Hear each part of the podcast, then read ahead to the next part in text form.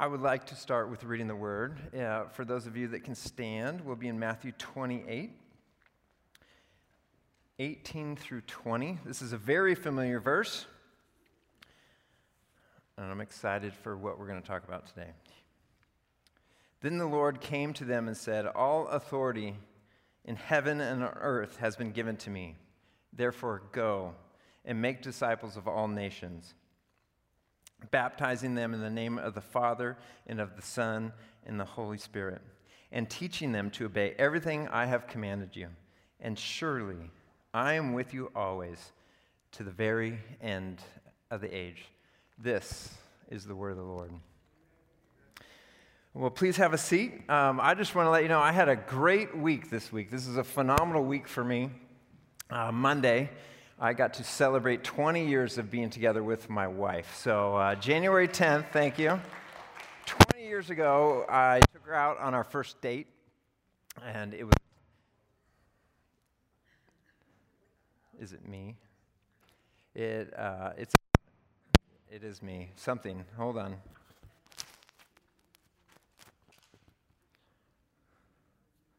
I'm getting a look from Bill. How about that? Let's keep going. Yeah?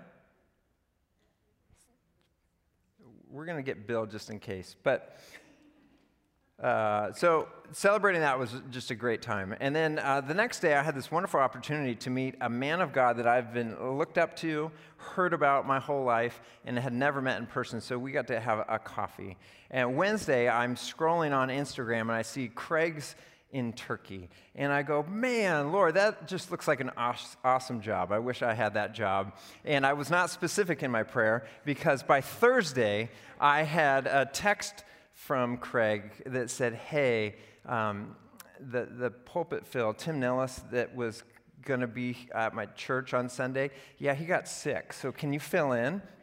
And I said, sure. And so I learned a couple things, because Tim would have done a phenomenal job this morning. I mean, he would have knocked it out of the park. I mean, he's just well put together, smart, bright. Everybody loves him. And so two things I learned. One, you can't sit there is what happens. You sit there and I pop. So the first thing that I learned was that, one, you need to pray. Pray specifically. You want me to go here?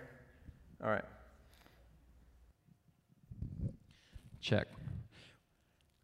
Pray specifically, because I was looking at Craig and thinking, wow, I want to be in Turkey. But what I said was, man, I'd love that job. And so the Lord's like, well, you weren't specific, so I'm going to stick you there on Sunday, which I'm totally excited about.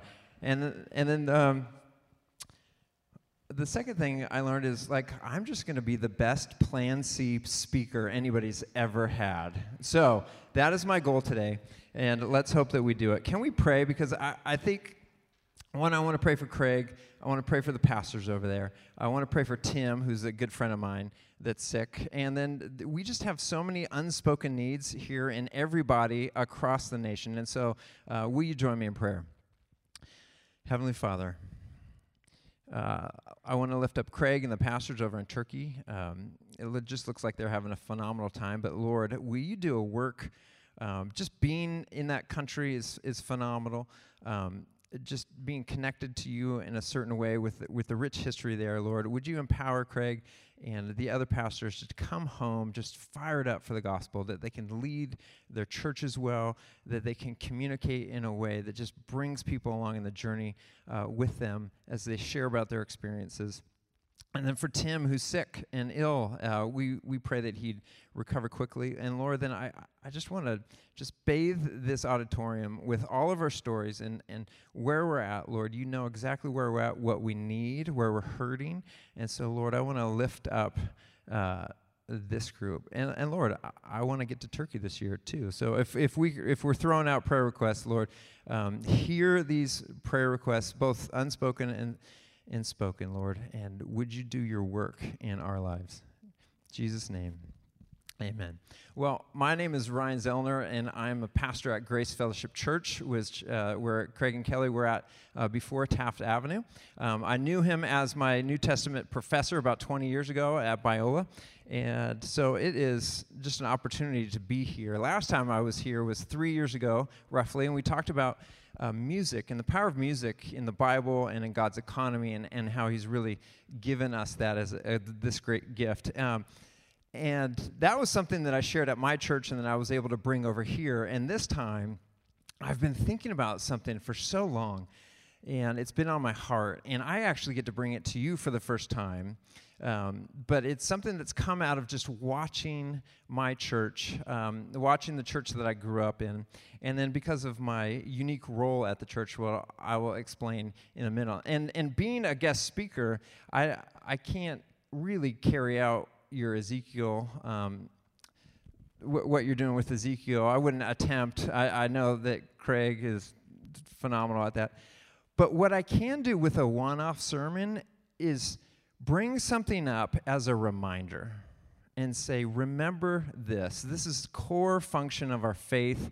This is something that we'd all agree upon. And let me just remind you. So today is more of just a reminder message. And so we don't always get to talk about that. We don't always get these opportunities, but that's one thing that I can do as your guest speaker is be a reminder. And so my role at Grace Fellowship, I've been there 12 years, started out in youth ministry, quickly after a year and a half moved into full-time missions. So I do the local and global outreach. About 5 years ago, I was asked to take on home groups, and that seemed like a really weird pairing for me. And so, okay, so go out and serve and do local and global missions, and then home groups where you read the word together and you pray and you discuss the sermon. And so I started going to different local mission organizations, and I said, what do you think about this opportunity that I have? And their eyes lit up and they said, that's fantastic. And I said, why? And I said, because when the church sends us their home groups, those are the best people that you could possibly send. And I said, please tell me more. And he's like, well, they know each other, and so there's automatically this love and camaraderie when people show up to serve. And I said, okay, I get that. I can see that. And then you have this built-in reminder, because sometimes one-off people, when they sign up for something, they forget about it. But you have this community that's like, no, Saturday we are showing up at 7 a.m. at this place, and we're going to do X thing. And so they remind each other. They're built in for that. And then they have this built-in thing that when they meet again, they talk about it. So they get to digest what happened with the service. They get to talk about what that did in their lives. They get to talk about the good and the bad, because they continue to meet regularly. And so they're digesting and they're learning together through the service opportunities. It's not a one and done. It's not a one and never thought about it again. It's this communal group that works together. And so those are some of the reasons that home groups made sense for me to pair them together. However, it's been 5 years, and I still see something that's lacking in my church and in the church that I grew up in. And it might not be lacking here, so this is fun because I get to give it to you, and you guys can go, that's great, we're moving on. Or you can hear it and go, wow, that's a really good idea. So let me give you this. As the speaker this morning, I wanted to remind you to be obedient to the call of discipleship. I want you to be obedient to the call of discipleship. If I were to have a sermon title, I would say, I would put on your piece of paper, I'd say, this sermon's called God's Plan of Multiplication.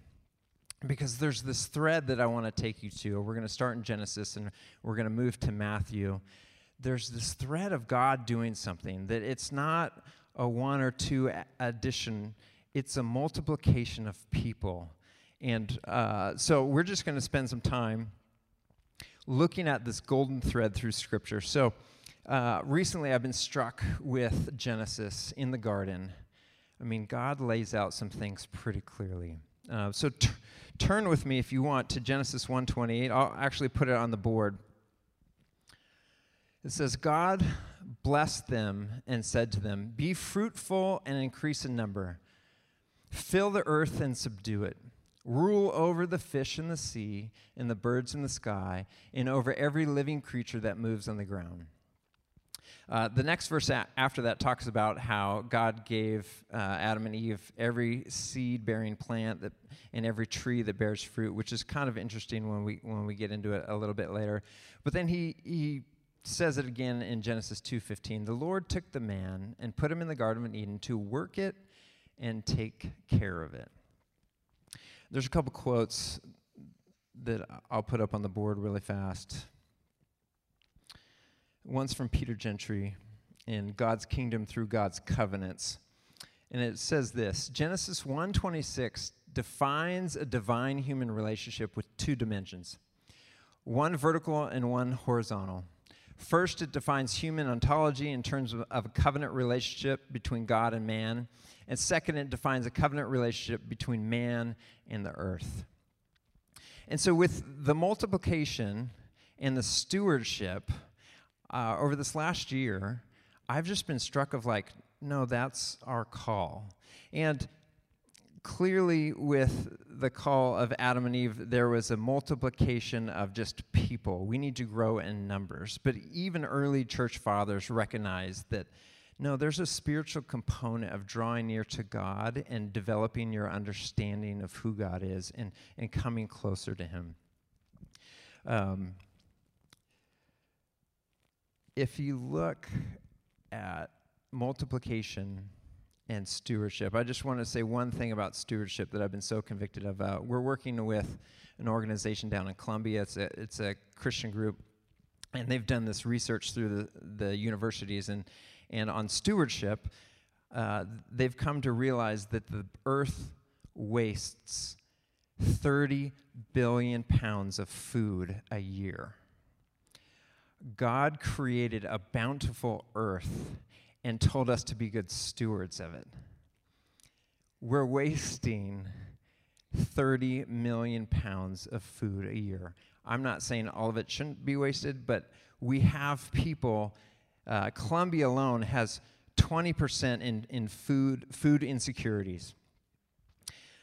Colombia has the second largest Latin American market called Corabastos. It's huge. 70% of all food in Colombia goes through this market. I mean, it's blocks and blocks long. It's got walls. It has its own police station. It has its own banks. It's 24 hours a day, 7 days a week. And they waste 10 to 12 tons a day in food because the restaurants and the grocery stores don't want to buy the nicked piece of fruit or the cauliflower that has 10% bad spot on it, even though you can pull it off, break it off, and it looks fine, they throw it away.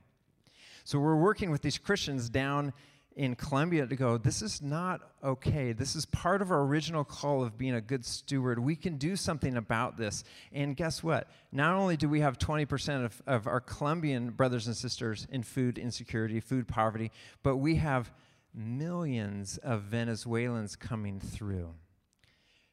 Over 2 million Venezuelans live in Colombia, and they've had over 5 million already come through and pass through. More on their way. So those people have set up camps and are food insecure. And so there's Christians down there recognizing the original call of Genesis and saying, we have an idea. Please help us pull this off. Corabasco's food market wastes 10 to 12 tons a day.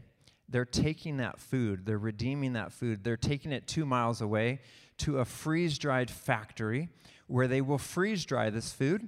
It will now lose all water weight. It will maintain 90% of its nutritional value, which when you boil something, it goes down to 50. So freeze-dried is better than boiling. We all boil, I understand.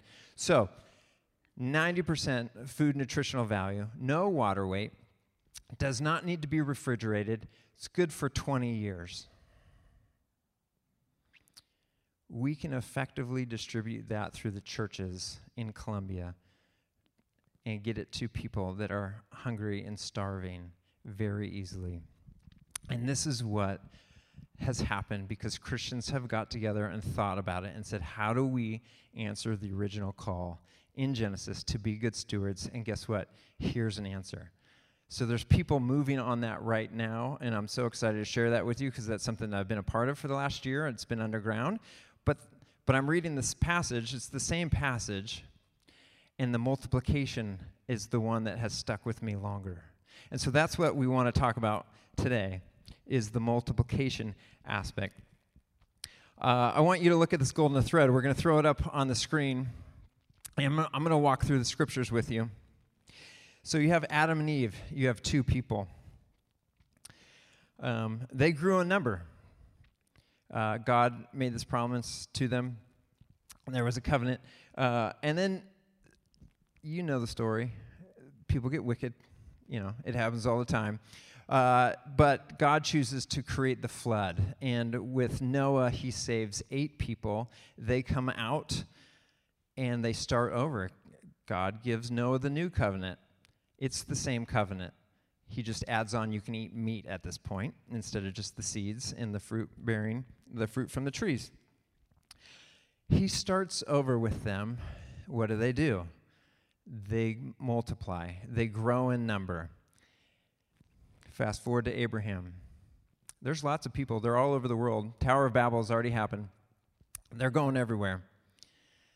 God plucks Abram, to be called Abraham. He plucks him out, and he says, I'm now going to make a nation from you, and I'm going to bless you as a nation to be a blessing to the other nations. So God's call was to multiply, and then he takes the call of multiply people to, I'm actually going to make it a little bit smaller, and I'm going to focus on this one nation called Israel.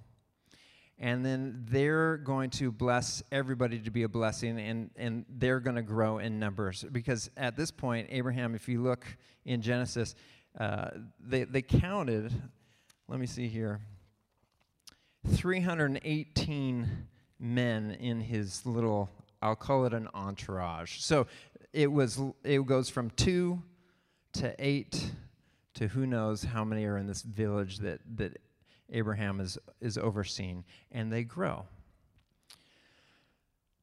Fast forward to Jesus' time. By the way, last night I was sleeping, and I realized how I would do this graph differently because there's two ways to do it. Obviously, there is a lot of people over the world when Jesus walks the earth. But God dwells it down to one man. Jesus is the new Adam. Jesus is true Israel. Jesus is God and fully man at the same time. And what does he say? He says that he brings the kingdom of God with him, and he will empower all believers to spread it.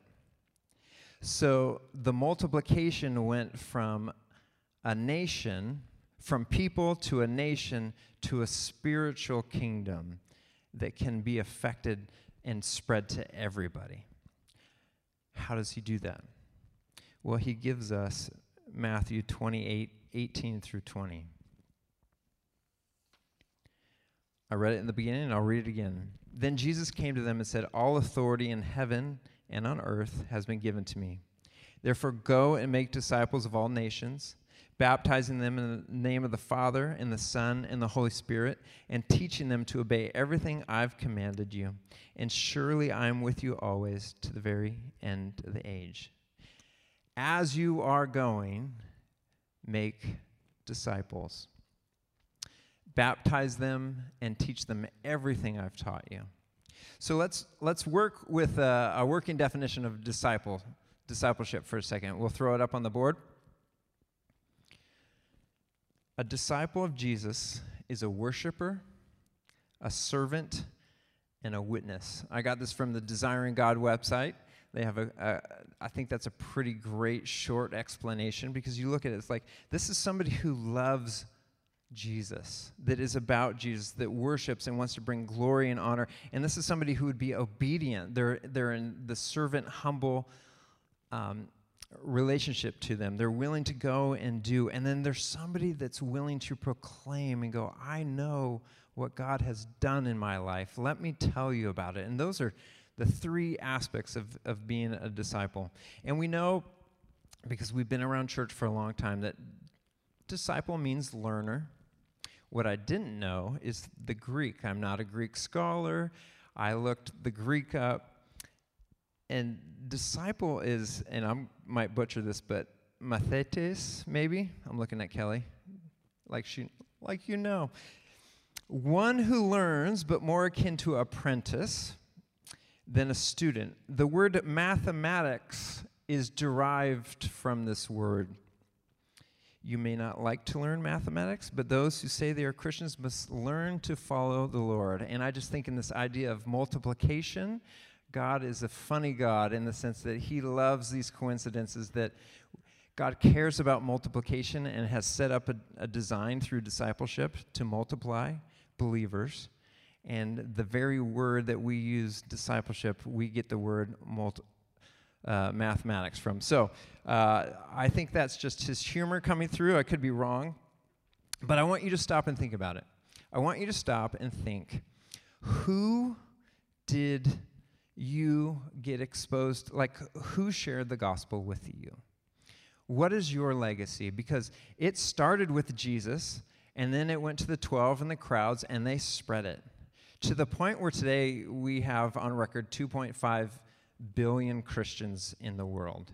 That means that there's a lineage from Jesus to you of people that were willing to share their faith. They were faithful. They prayed. And we have benefited from that. You came to Christ on the backs of others. And so I want you to stop and think about maybe it was your mom or your dad or your grandparents, but then who shared with them? And how was that passed down?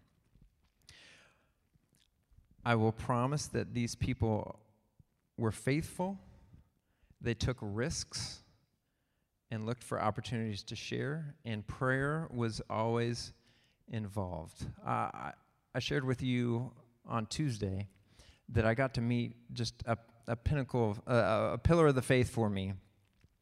This man witnessed to my uncle in 1968 and is the reason that my uncle has been in ministry for over 40 years. This man married my parents. He performed the wedding ceremony. This man married my aunt and uncle. This man married my other aunt. This man has written books and has influenced my boss. This man was friends with another missionary, and they grew up and did things together, and one of my best friends has learned from this man. So I had never met this guy before Tuesday, but I kept hearing about him and his faithfulness. I had read his books, and I'd been encouraged. And this man's name is Kent Hughes. There's a picture. We got to have coffee. He'll be 80 this year. He's teaching at our church this year. And it's his faithfulness that has led, in some small part, to the formation of who I am, and who my brother is, and who my parents are, and who my aunt and uncle are. And because of his written words, he's been able to just continue to multiply far beyond one man's life, but has been able to get out, and I just can see in my own life the tangible web that this man's faithfulness, starting back well before 1968, but right there, when he went to Arizona on a youth trip and shared the gospel with my hooligan uncle at the time, like, I look at that, and I'm just so thankful for what happened. He's 79. 1968, he shared with my uncle. In 2022, he has coffee with me, and I get to ask him questions. Hey, what is it like in ministry? Like, how have you seen God show up?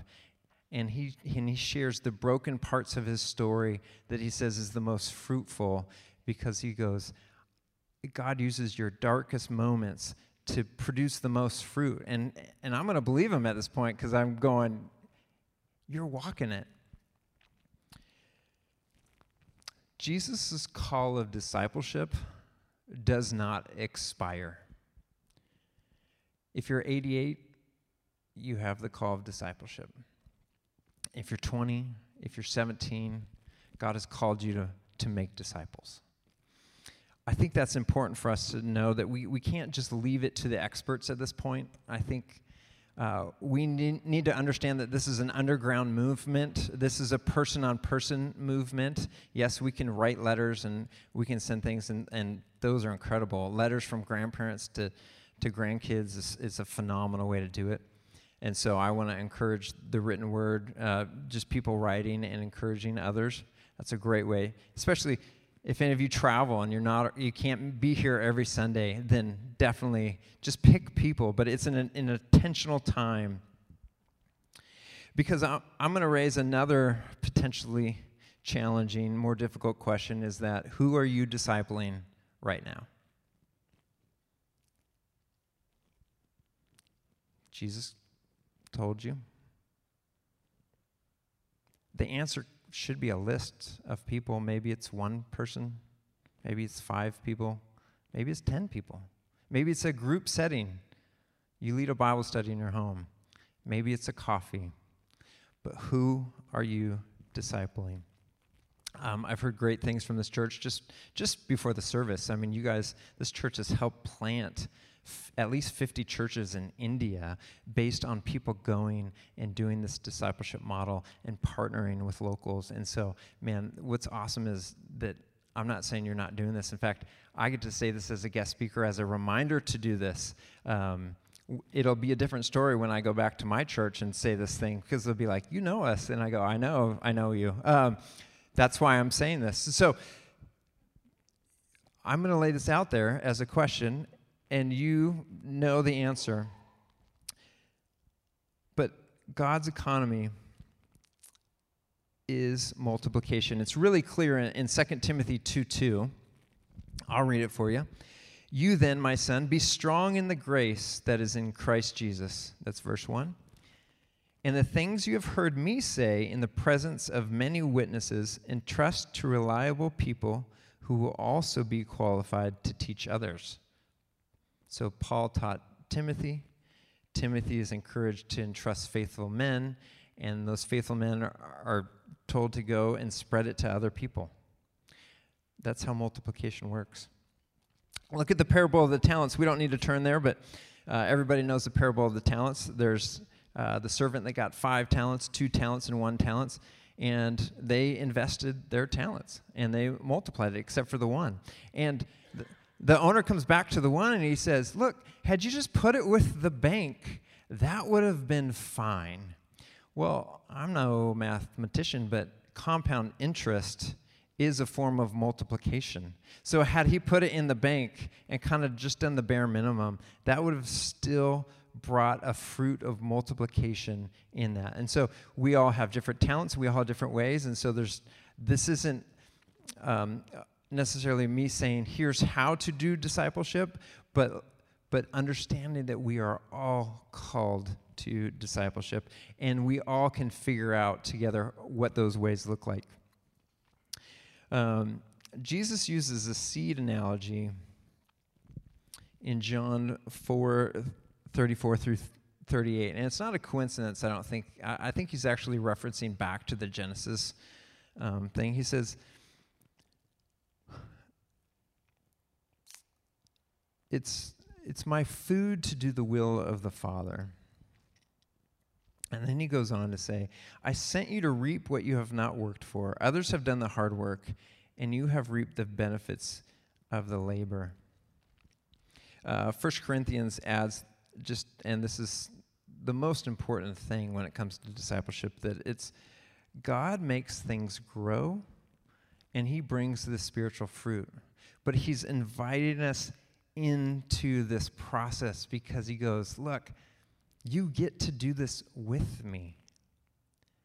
A couple years ago, I got to go down to Peru, and we took a Jesus Film backpack into the Amazon jungle to give Kenny, a local missionary, the backpack.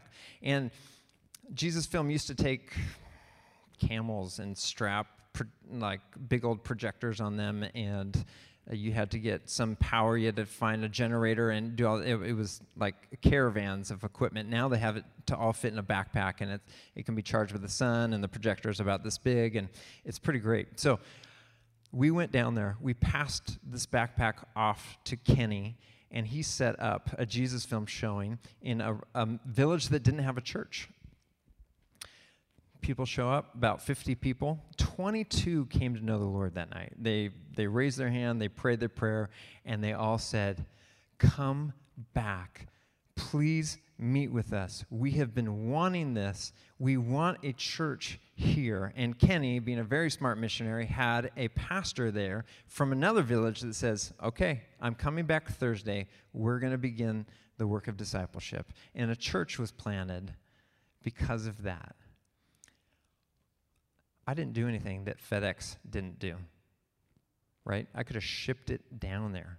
God invited me. I'm a footnote in their story because Kenny did the work of setting up the projector. God did the work of drawing people to himself, and I got to have a front row seat to what was happening. And Kenny is faithful and goes from village to village every week showing this video, every week getting declarations of faith of like, I want to believe and follow Jesus.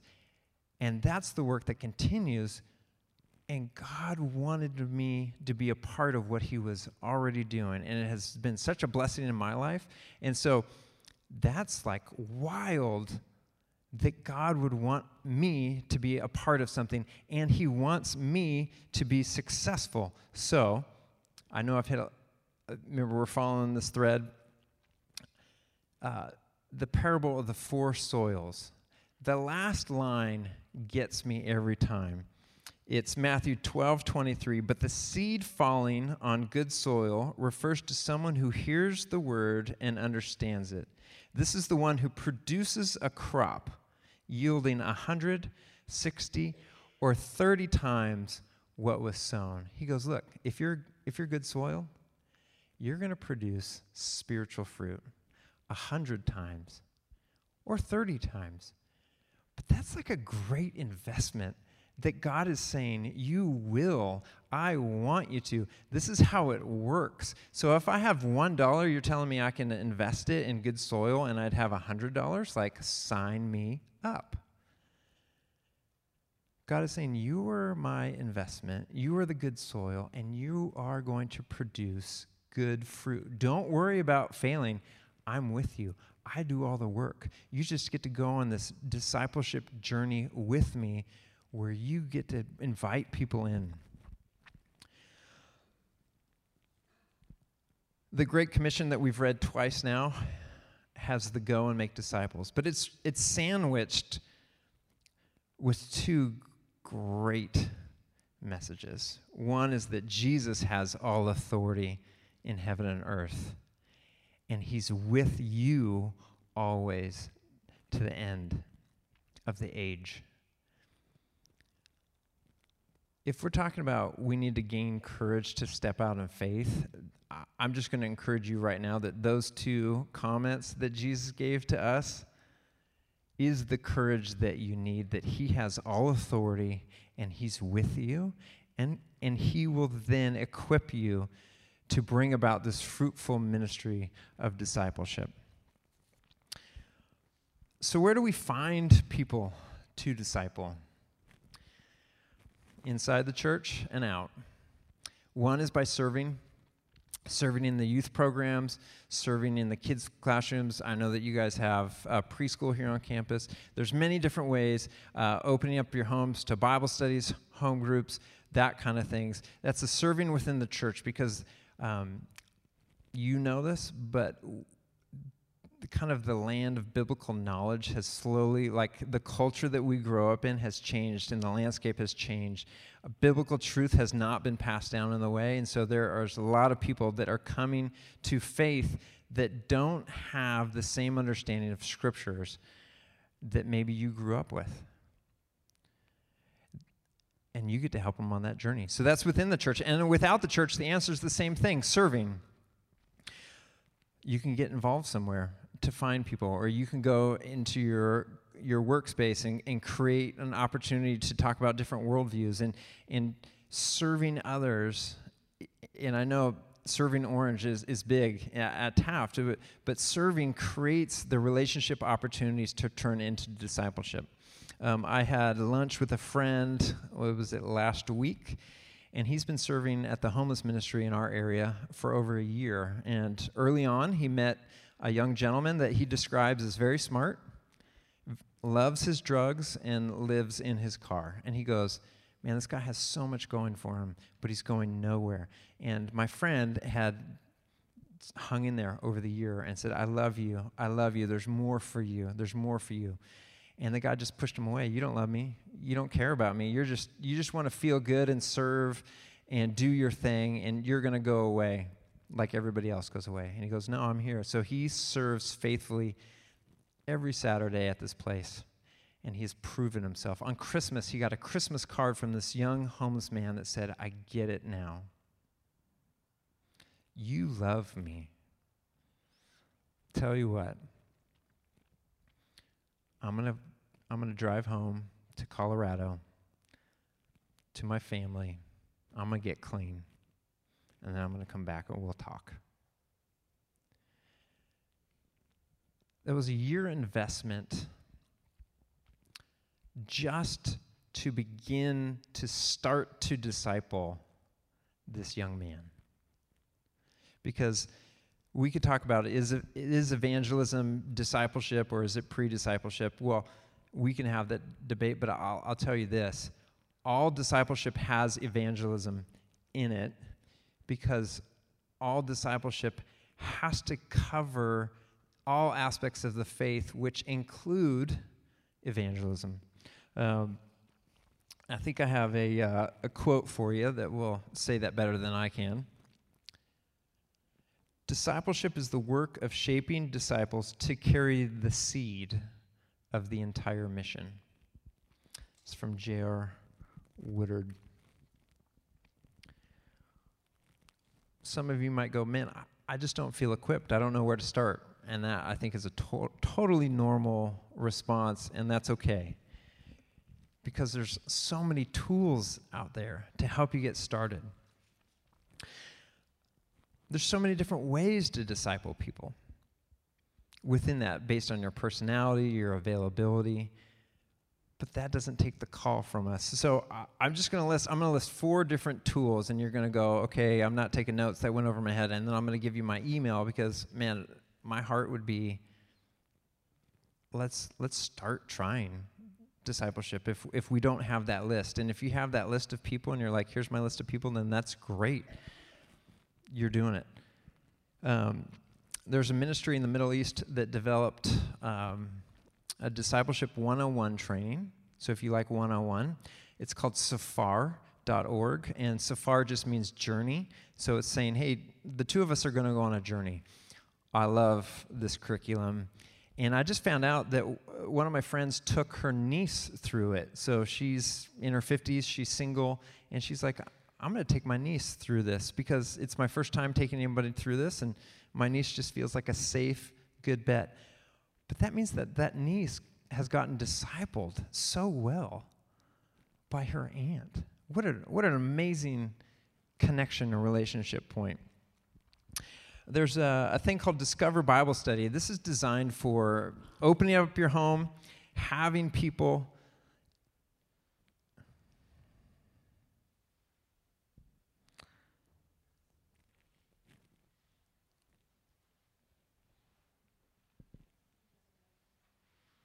Yeah.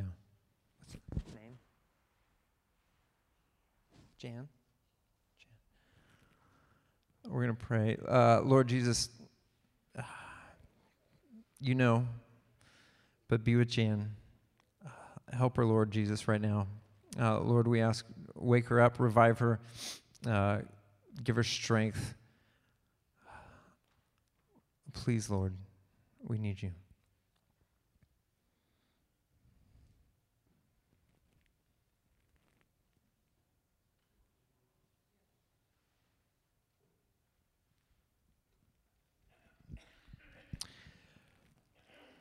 I'm going to keep going, if that's okay.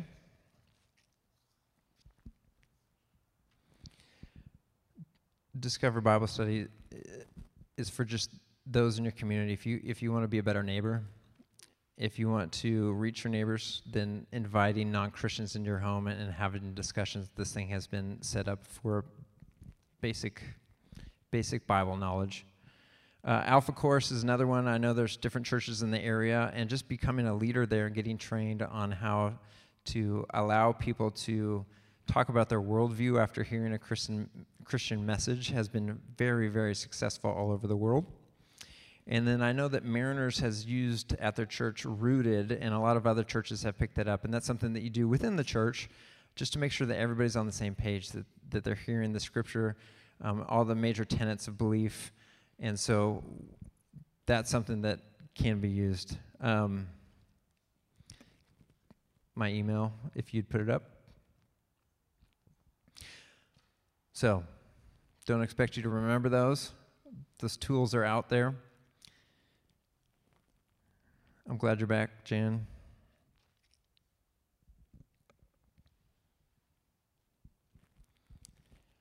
So I'll close with this. Just give you a quick overview of just even the call of discipleship. You see that God wants to multiply. He wants to use you. He wants you to be fruitful. He knows and has made it clear that we were created for good works. We know that God is with us. We know that he loves us, and he wants us to make disciples. So I'm not going to promise you a smooth road ahead on discipleship. It's often very, very tenuous and very kind of clunky at times when you're discipling somebody, very messy. But I can promise you that it's a fruitful one if you listen to the Holy Spirit, and if you let him guide you, then it will be fruitful. So walk forth in faithfulness, prayer, and be willing to take risks when opportunities are shown to you by the Holy Spirit and revealed.